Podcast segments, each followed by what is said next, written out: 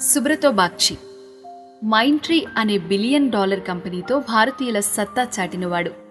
ఇరవై వేల మంది ఉద్యోగులున్న కంపెనీ నడుపుతున్న ఆయన కేవలం ఒక సక్సెస్ఫుల్ బిజినెస్ మ్యాన్ మాత్రమే కాదు అంతకు మించి గొప్ప మానవతావాది కూడా.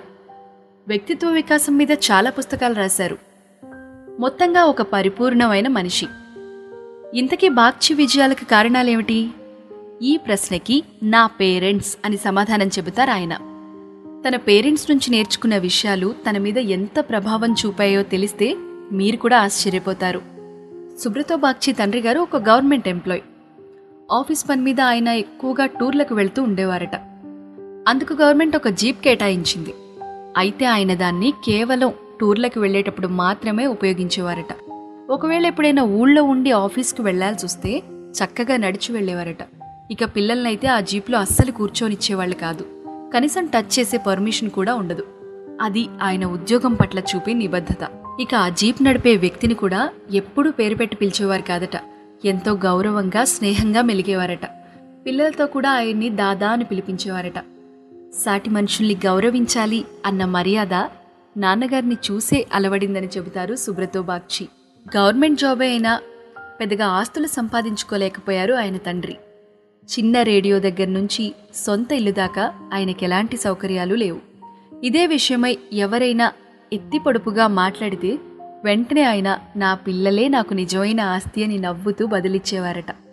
వస్తువుల్ని బట్టి విజయాల్ని బట్టి ఆస్తుల్ని అంచనా వేయకూడదు అనే విషయాన్ని తండ్రి దగ్గరే నేర్చుకున్నానని చెబుతారు సుబ్రతో ఇక వాళ్ళ నాన్నగారికి ఎక్కువగా బదిలీ అవుతూ ఉండేదట. వెళ్ళిన ప్రతి చోట వాళ్ళకి క్వార్టర్స్ ఇచ్చేవారు. కానీ అక్కడ ప్రహరీ గోడలు కూడా సరిగా ఉండేవి కాదట. అయితే వాళ్ళ అమ్మగారు కష్టపడి చుట్టూ కంచె వేసి చక్కగా మొక్కలు అవి నాటేవారట. తీరా ఆ మొక్కలు పెద్దయి పువ్వులు పూసే సమయానికి వీళ్ళు మరొక చోటికి ట్రాన్స్ఫర్ అయ్యేవాళ్ళు. దాంతో ఈ పిల్లలు ఎందుకమ్మా అంత శ్రమ పడతావు? నువ్వు కష్టపడి మొక్కలు పెంచితే ఆ పువ్వులేమో ఇంకెవరికో దక్కుతాయి. ఎందుకు ఆ శ్రమ? అనేవారట. అందుకు ఆవిడ మనం వెళ్ళిన ప్రతి చోటు అందంగా తీర్చిదిద్దుకోవాలి కదా అనేవారట.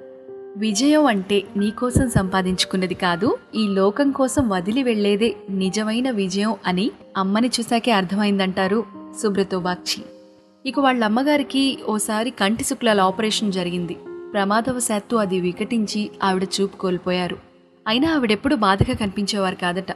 దాదాపు ముప్పై ఏళ్ళ పాటు ఆవిడ హాయిగా కాలం గడిపేశారు.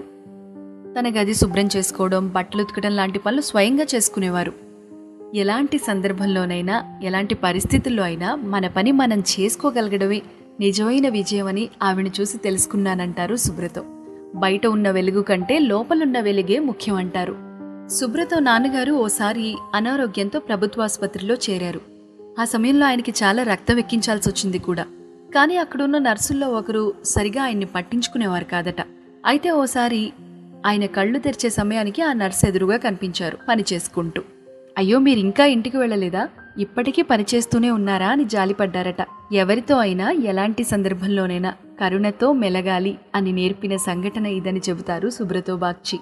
ఇక వాళ్ళ అమ్మగారికి ఎనభై ఏళ్ళ వయసుండగా ఆమె పక్షవాతం బారిన పడ్డారు.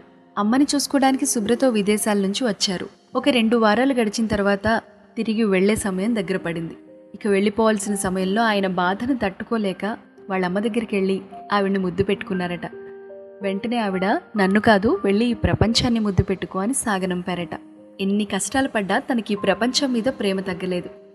ప్రపంచంతో ఏర్పరచుకునేదే నిజమైన బంధువని జీవితం నుంచి తీసుకున్న దానికంటే తిరిగి ఎక్కువ ఇవ్వాల్సిన బాధ్యత ఉందని ఎవరైనా ఎలాంటి సక్సెస్ అయినా అందుకోవచ్చని ఆవిడ వల్లే తెలిసిందట.